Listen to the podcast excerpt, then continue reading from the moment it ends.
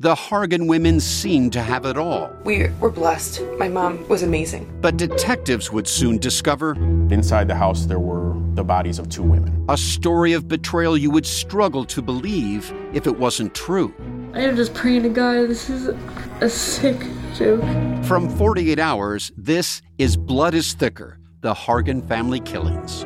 Listen to Blood is Thicker The Hargan Family Killings wherever you get your podcasts. Cool fact a crocodile can't stick out its tongue. Also, you can get health insurance for a month or just under a year in some states. United Healthcare short term insurance plans, underwritten by Golden Rule Insurance Company, offer flexible, budget friendly coverage for you. Learn more at uhone.com. This episode is brought to you by Amazon Prime. You know Amazon Prime is not just a shipping subscription, right? It's got everything, including streaming TV and movies on Prime Video. And of course, Prime's fast, free shipping. Go from watching your favorite shows to getting your favorite things. Whatever you're into, it's on Prime. Visit amazon.com slash prime to get more out of whatever you're into.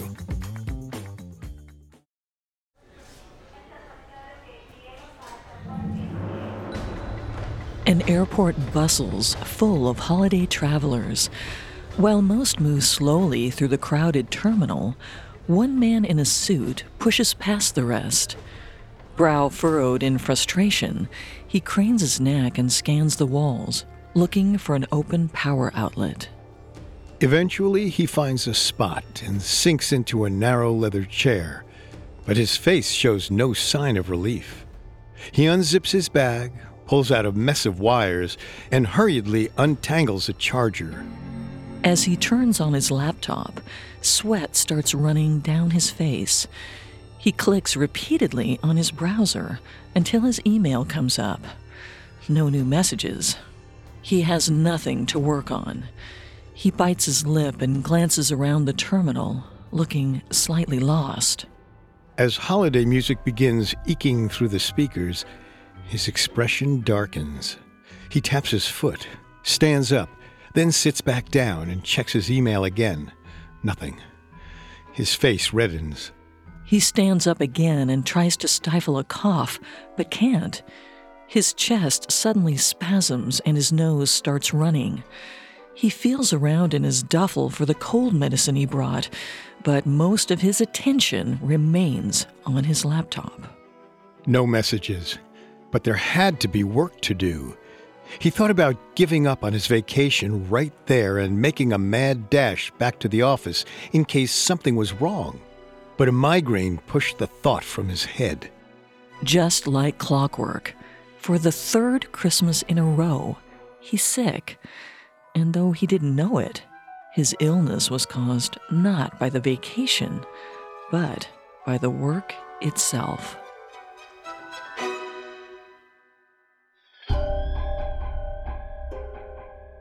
When our bodies fail, we trust doctors to diagnose the problem.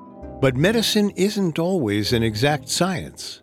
Sometimes it's a guessing game with life or death stakes. This is Medical Mysteries, a Parcast original. I'm Molly. And I'm Richard. Every Tuesday, we'll look at the strangest real life medical cases in history and the experts who raced against the clock to solve them. As we follow these high intensity stories, we'll explore medical research that might solve the puzzle. You can find episodes of Medical Mysteries and all other Parcast originals for free on Spotify or wherever you listen to podcasts.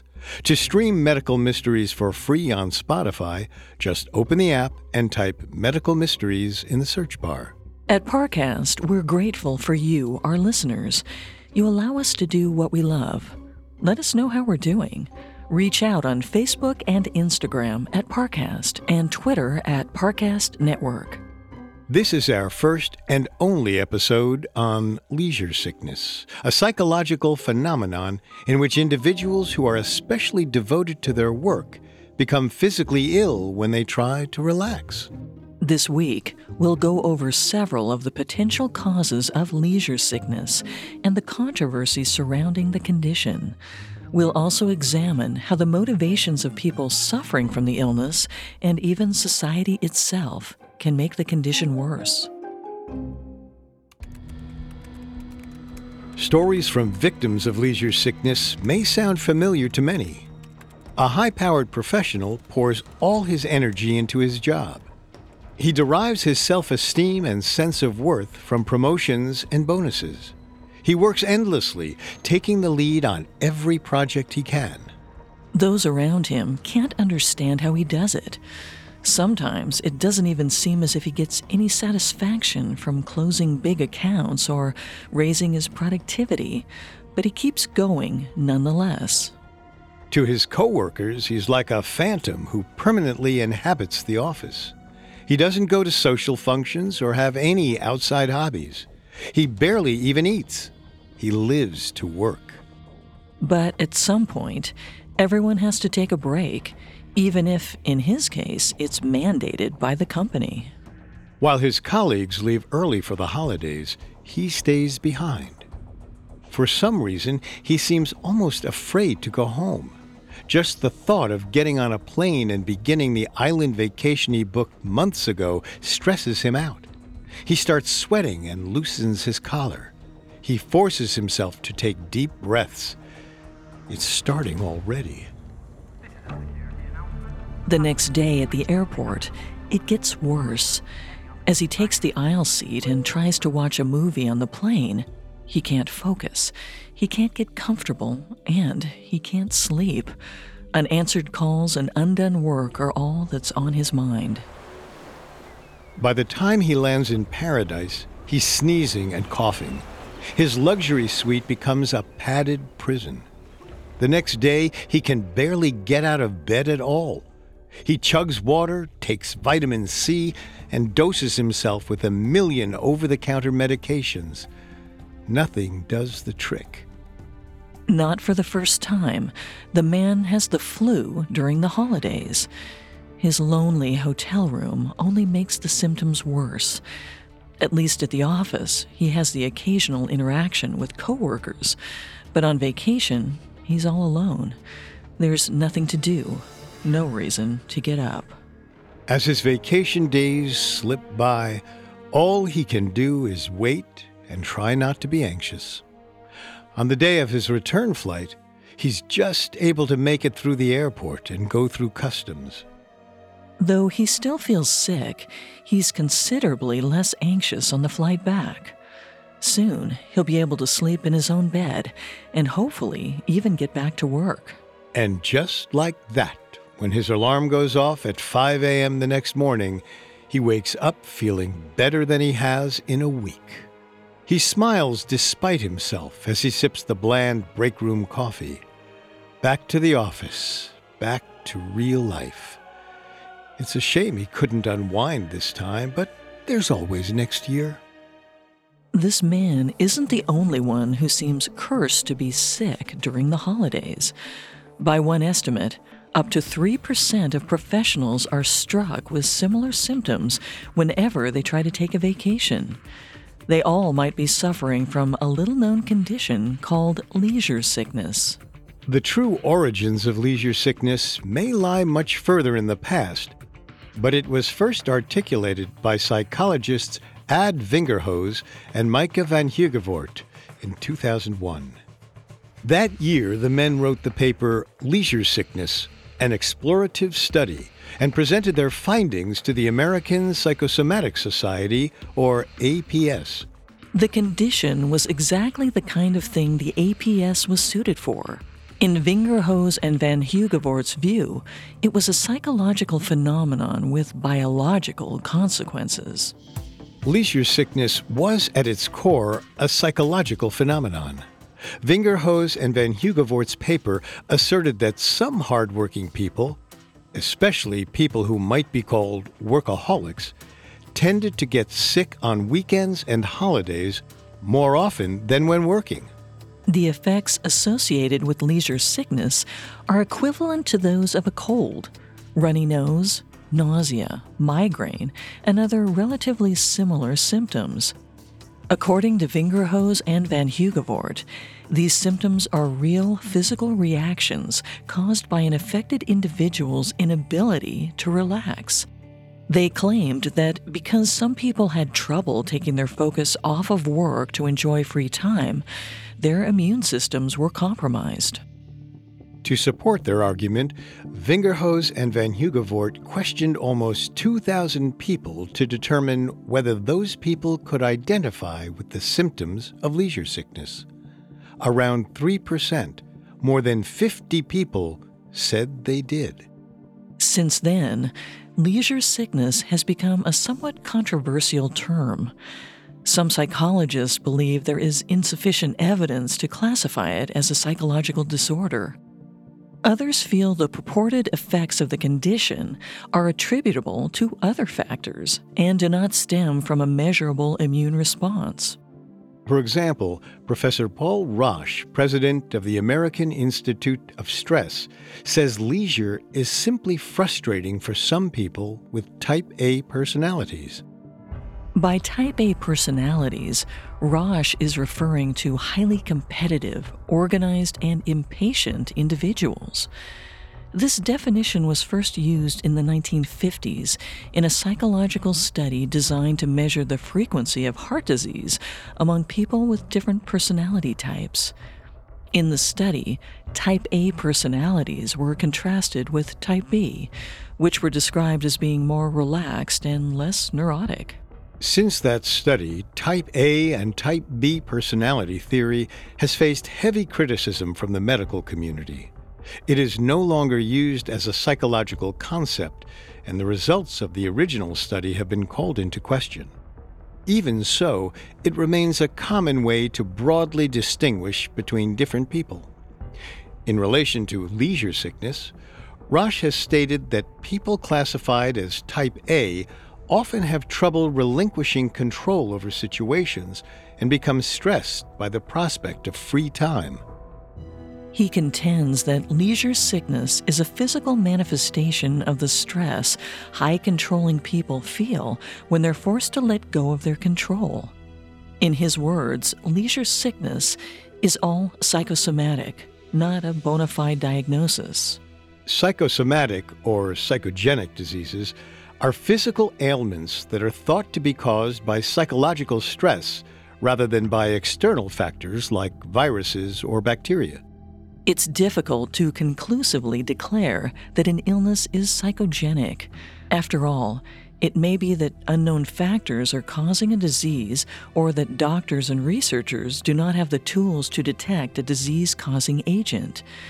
Technological or other inadequacies may make a real pathogen agent all but imperceptible to medical tests. In the case of psychogenic pain, the problems become even more pronounced. If leisure sickness was hypothetically psychogenic, then the migraines experienced by people who claim to have the condition would also be. Yet, as Dr. George Engel points out, all pain is in the mind. He sums up his point in his paper, Psychogenic Pain and the Pain Prone Patient. Dr. Engel writes What is experienced and reported as pain is a psychological phenomenon. Pain does not come into being without the operation of the psychic mechanisms.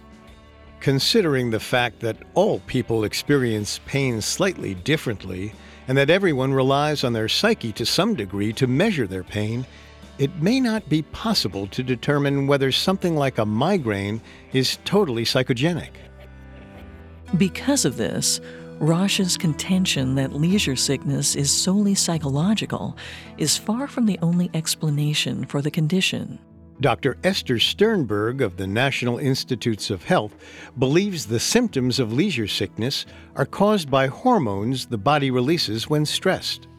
Dr. Sternberg points out that stress prompts the body to release a hormone called adrenaline. This causes an individual's blood sugar to increase, dilates the pupils, and contributes to the fight or flight response, which occurs when one reacts to a threat. Adrenaline is released by the adrenal glands, which also produce the steroid hormone cortisol. Stress causes an increase in the production of cortisol as well, which, like adrenaline, increases blood sugar and prepares the body to react to an imminent threat. But cortisol can also suppress the immune system. By impeding the body's inflammatory response, it can make people more susceptible to infection. And because cortisol continues to stay in the body long after adrenaline has already faded, it can leave stressed people vulnerable to sickness. The consequences of sustained high cortisol levels can be severe. A study led by Marcel Ebrecht at King's College found that wounds healed slower for patients with high stress and cortisol levels. Long term, high cortisol levels can even damage brain cells and learning ability. According to one study led by Dr. Mark T. McCauley, cortisol has been linked to the decay of the hippocampus, a region of the brain which helps to form new memories. But that's not all.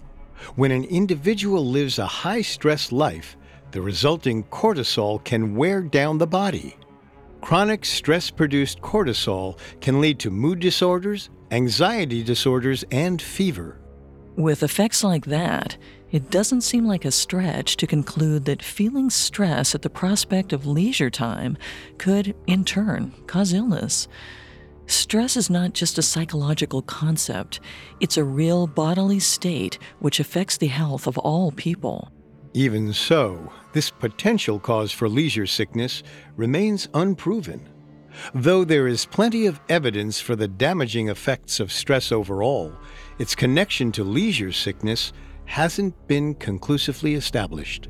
And as it turns out, it's not the only possible explanation for the condition. When we return, we'll discuss some more potential causes of leisure sickness and the harsh, long term consequences of workaholism. This episode is brought to you by Amazon Prime. You know Amazon Prime is not just a shipping subscription, right? It's got everything, including streaming TV and movies on Prime Video. And of course, Prime's fast, free shipping. Go from watching your favorite shows to getting your favorite things. Whatever you're into, it's on Prime. Visit Amazon.com slash Prime to get more out of whatever you're into. Now, back to the story. First identified in 2001, leisure sickness is a controversial psychological phenomenon which causes certain high stress individuals to fall ill on weekends and holidays. The exact mechanism of leisure sickness has yet to be discovered. Some believe it's caused when stress weakens the body's immune system. Others have a different explanation, based on one of the world's most common travel destinations the airport. It's a story many of us are familiar with. A busy family comes together once a year at a kid friendly destination in the middle of the country. Distant relatives stay up all night cooking in advance, and old men prepare to argue with each other about politics. Meanwhile, one parent is in the center of it all, planning detailed itineraries and making sure no one backs out of the reunion. When the day finally comes, the kids are hustled into the van and driven to the airport. For a while, it was stressful, but once everyone is through security and sitting in the terminal, one mother finally has time to relax. Except she can't. As soon as she's sure the whole family is going to make it safely, thoughts of work creep in. She's been going at full speed for so long, she no longer remembers how to hit the brakes. The busy airport only makes things worse. Men coughing, children slobbering, people taking off their dirty shoes and walking barefoot to the newsstand to grab a magazine.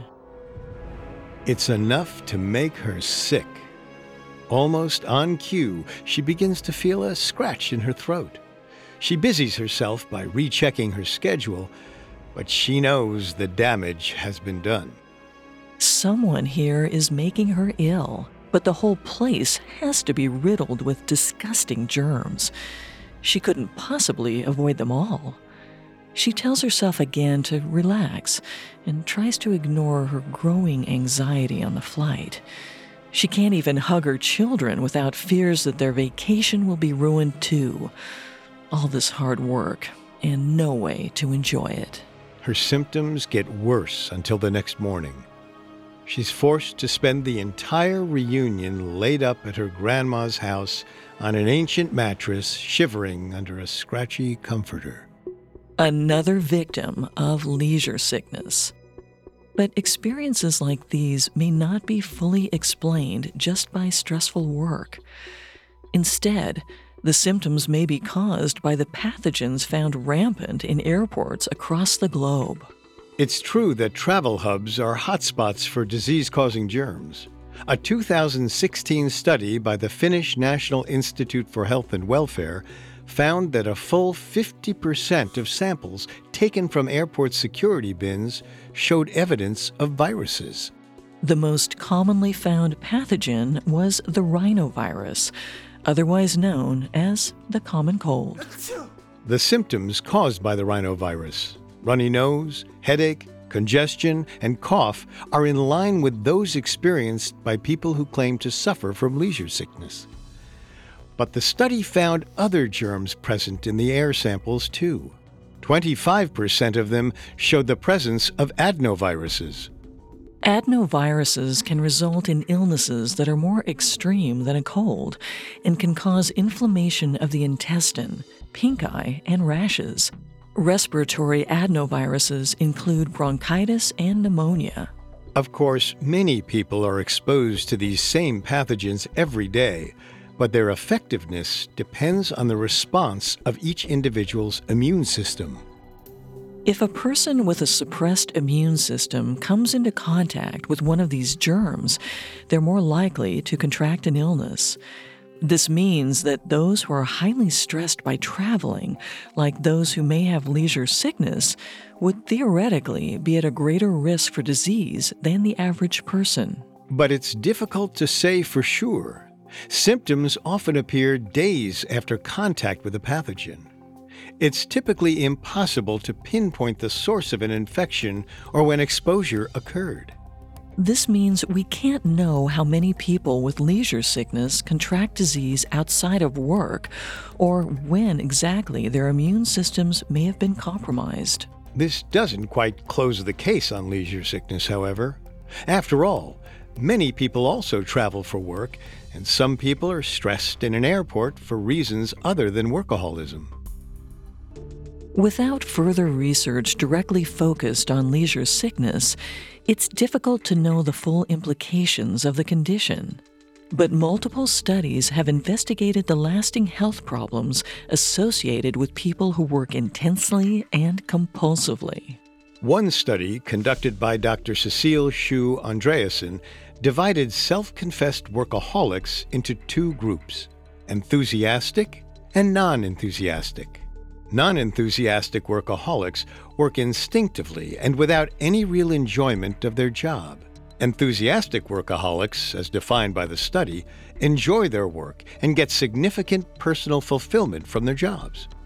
Unsurprisingly, non enthusiastic workaholism was significantly correlated with burnout, job stress, and health complaints. Enthusiastic workaholics, on the other hand, reported significantly fewer health complaints and experienced less stress overall than their non enthusiastic counterparts. This suggests that a major component of the health risks associated with overwork is the type of job being performed. Employees at customer service jobs who are subject to lower pay and were less likely to receive supplementary rewards for their hard work were more likely to be non enthusiastic and highly stressed by their positions. There are other factors to consider as well. Though much research remains to be done, there is evidence that workaholics are more likely to have unhealthy diets than those who spend less time at work. If workaholics are more likely to skip meals or shun healthier options in favor of convenient fast food, there could be long term mental and physical health risks. In particular, avoiding breakfast has been shown to negatively impact an individual's well being. One study by the Department of Public Health and the University of Helsinki found that those who skipped breakfast were less likely to exercise and were more likely to lead sedentary lifestyles. The same study found that breakfast skippers regulated their behavior more poorly than those who ate breakfast and were more likely to have a higher body mass index. All in all, though correlation does not mean causation, the study discovered that often those who avoided breakfast also engaged in other unhealthy behaviors. It seems finding the cause of leisure sickness may be more complicated than it first appeared to be. There's even a possibility it's genetic. According to a 2011 study by Christine M. Chamberlain and Nejan Zhang, college students who described their parents as workaholics were significantly more likely to be workaholics as well. It's unclear if the connection is hereditary, but evidence suggests it is at least in part environmental. Psychologist Dr. Brian E. Robinson wrote that some children, classified as overfunctioning or workaholic children, thrive despite difficult upbringings. When adult responsibilities are thrust upon these kids, they cope in the short term by embracing the control and become very hard workers. Typically, the children are praised for their maturity and intelligence. In Dr. Robinson's words, because achievement and competition are so highly valued in our society, workaholic children go unnoticed in terms of a need for a special intervention. Instead, their dysfunctional behavior patterns are reinforced and enabled. Their outward success can mask deeper problems with self esteem and perfectionism. The validation they receive from their work becomes their goal and even an addiction of sorts. It can come at the expense of a person's sense of adequacy, their social lives, and, as in the case of leisure sickness, even their physical health. The cycle can be difficult to break out of because workaholic children are conditioned to accept their compulsions as normal and even profitable. When taken to its extreme, this behavior can even span generations. Though workaholism can be a result of taking on adult responsibilities as a child, it can also develop when family values emphasize commitment to work above all else. A parent's workaholism can to some extent dictate the schedule, beliefs, and rules a child must live by. When family dynamics are built around such behavior, it can become cemented in the minds of children and can cause them to fall into work addiction as adults. In other words, behaviors which cause leisure sickness may start from an early age and may be reinforced by society at large. This is what makes leisure sickness and workaholism in general so elusive. The behavior, which has been linked to serious physical and psychological health concerns, is often socially advantageous to workaholics and can be a key aspect of their self image. Even worse, due to leisure sickness, it may be that workaholics become physically ill when they cannot work, making them even less likely to see their addiction as an important issue. In fact, according to Dr. Robinson, it is extremely uncommon for a workaholic to seek treatment of their own accord. For instance, Instead of individual therapy, workaholics more often find themselves in marital therapy because of the social consequences of their overwork. Unfortunately, even this might not be enough to deal with the consequences of compulsive work, including leisure sickness. When we return, we'll discuss the treatment options doctors recommend for leisure sickness. And now, back to the story. Leisure sickness is a possible psychological condition which may cause some individuals, usually described as workaholics, to experience cold or flu like symptoms when they try to take a vacation. We've discussed the debate surrounding the existence of the disease and its possible causes. But the most important question is how the condition can be treated. According to Nicole Jennings, spokesperson for the pharmaceutical company PharmaDynamics, there are many possible treatment options for leisure sickness. but their effectiveness may vary from person to person. The immediate effects of the disease can usually be treated in the same way as any cold or flu like illness. Over the counter medications designed to deal with cough, congestion, nausea, and headaches should all work to curb those symptoms.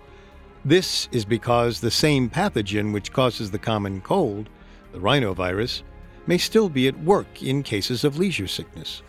The greater problem, however, is treating the underlying cause of the cold or flu, which might be the stressors weakening the body's immune system. As we discussed, these stressors are what ultimately prevent the immune system from fighting off pathogens before they make a person ill.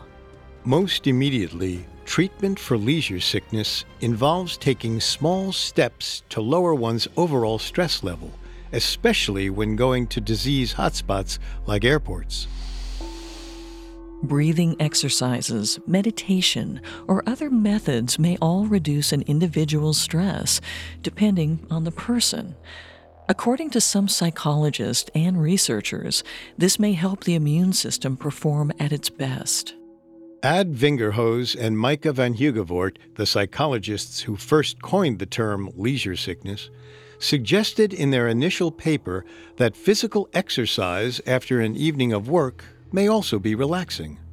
Both psychologists acknowledged that further research needed to be done on the disease, but they believe that consciously training the mind to relax could help sufferers of leisure sickness transition from work to free time.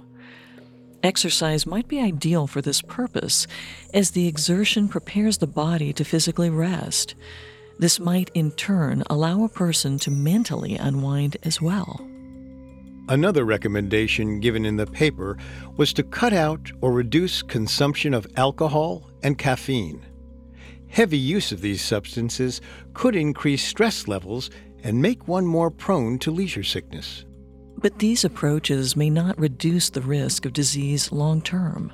Permanent lifestyle changes may be necessary to make a lasting impact on affected individuals. To be most effective, treatments must target the workaholism at the root of leisure sickness. Which may be easier said than done. Workaholism can be driven by many factors, and each person's response to psychological stress is different. Even so, there are some proven ways to alleviate the condition. One is talk therapy, which focuses on creating a more effective dialogue between patients and their loved ones. Therapy can help a person comprehend the impact of their compulsion on themselves and their loved ones and encourage them to take an active role in their own well being. But ultimately, therapy focused on improving social skills can have limited lasting results. As Dr. Brian E. Robinson writes, Based on my experience, while this approach is an effective short term palliative, it has few, if any, lasting benefits. A more complex, but also more complete form of treatment, in Dr. Robinson's opinion, is therapy which focuses on the patient's history and the underlying psychological drives which motivate them to overwork. Factors like narcissism, isolation, and a need for control may all contribute to workaholism. To be effective, treatment must target these specific issues. The first thing to keep in mind, according to Dr. Robinson, is that in the initial stages of treatment, workaholics should never be encouraged to lessen their professional obligations. This may be the eventual end goal of treatment, but before the topic can be broached, there are other issues to address. Dr. Robinson identifies three. First, workaholics should be encouraged to seek support from friends, coworkers, and other sources when they feel overwhelmed. This is important because many workaholics have an overdeveloped sense of independence and may naturally avoid asking for help when they need it. Learning to offload work when it becomes overbearing is essential. It is especially important because workaholics will eventually have to redistribute their responsibilities in order to cultivate a healthier work life balance. The second thing Dr. Robinson recommends is that the material benefits of compulsive work be acknowledged by the therapist before the treatment can proceed. The key is to compare the material benefits of overwork to the psychological and interpersonal costs of such a lifestyle. In effect, a workaholic usually must be convinced they are losing something real and valuable by working before they can truly agree to change their behavior.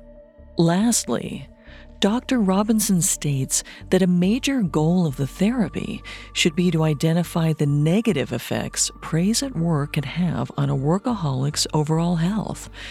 In other words, patients have to learn to value their entire lives rather than putting their work lives far above everything else. With these principles in mind, many workaholics have improved the quality of their lives, though the road is not easy. Like any other addictive behavior, it takes a strong personal commitment and outside support to treat effectively. With treatment of workaholism, or at a minimum, stress management, leisure sickness may also be reduced. Further research is needed before the condition can be recognized as a distinct and quantifiable disorder, but there is evidence to suggest highly stressed individuals are more prone to disease. The debate continues, but recently progress has been made towards solving the mystery. In time, more answers should emerge, though hopefully, researchers won't be working overtime to find them.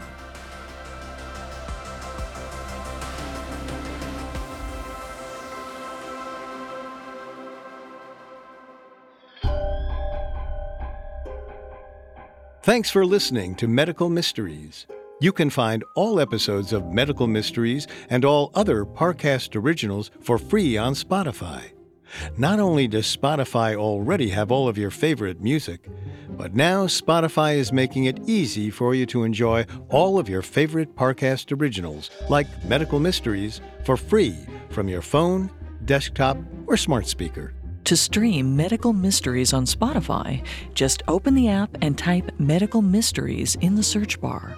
And don't forget to follow us on Facebook and Instagram at Parcast and Twitter at Parcast Network. We'll see you next time. Medical Mysteries was created by Max Cutler, is a production of Cutler Media, and is part of the Parcast Network. It is produced by Max and Ron Cutler, sound design by Anthony Valsic, with production assistance by Ron Shapiro and Joel Stein. This episode of Medical Mysteries was written by Terrell Wells and stars Molly Brandenburg and Richard Rossner.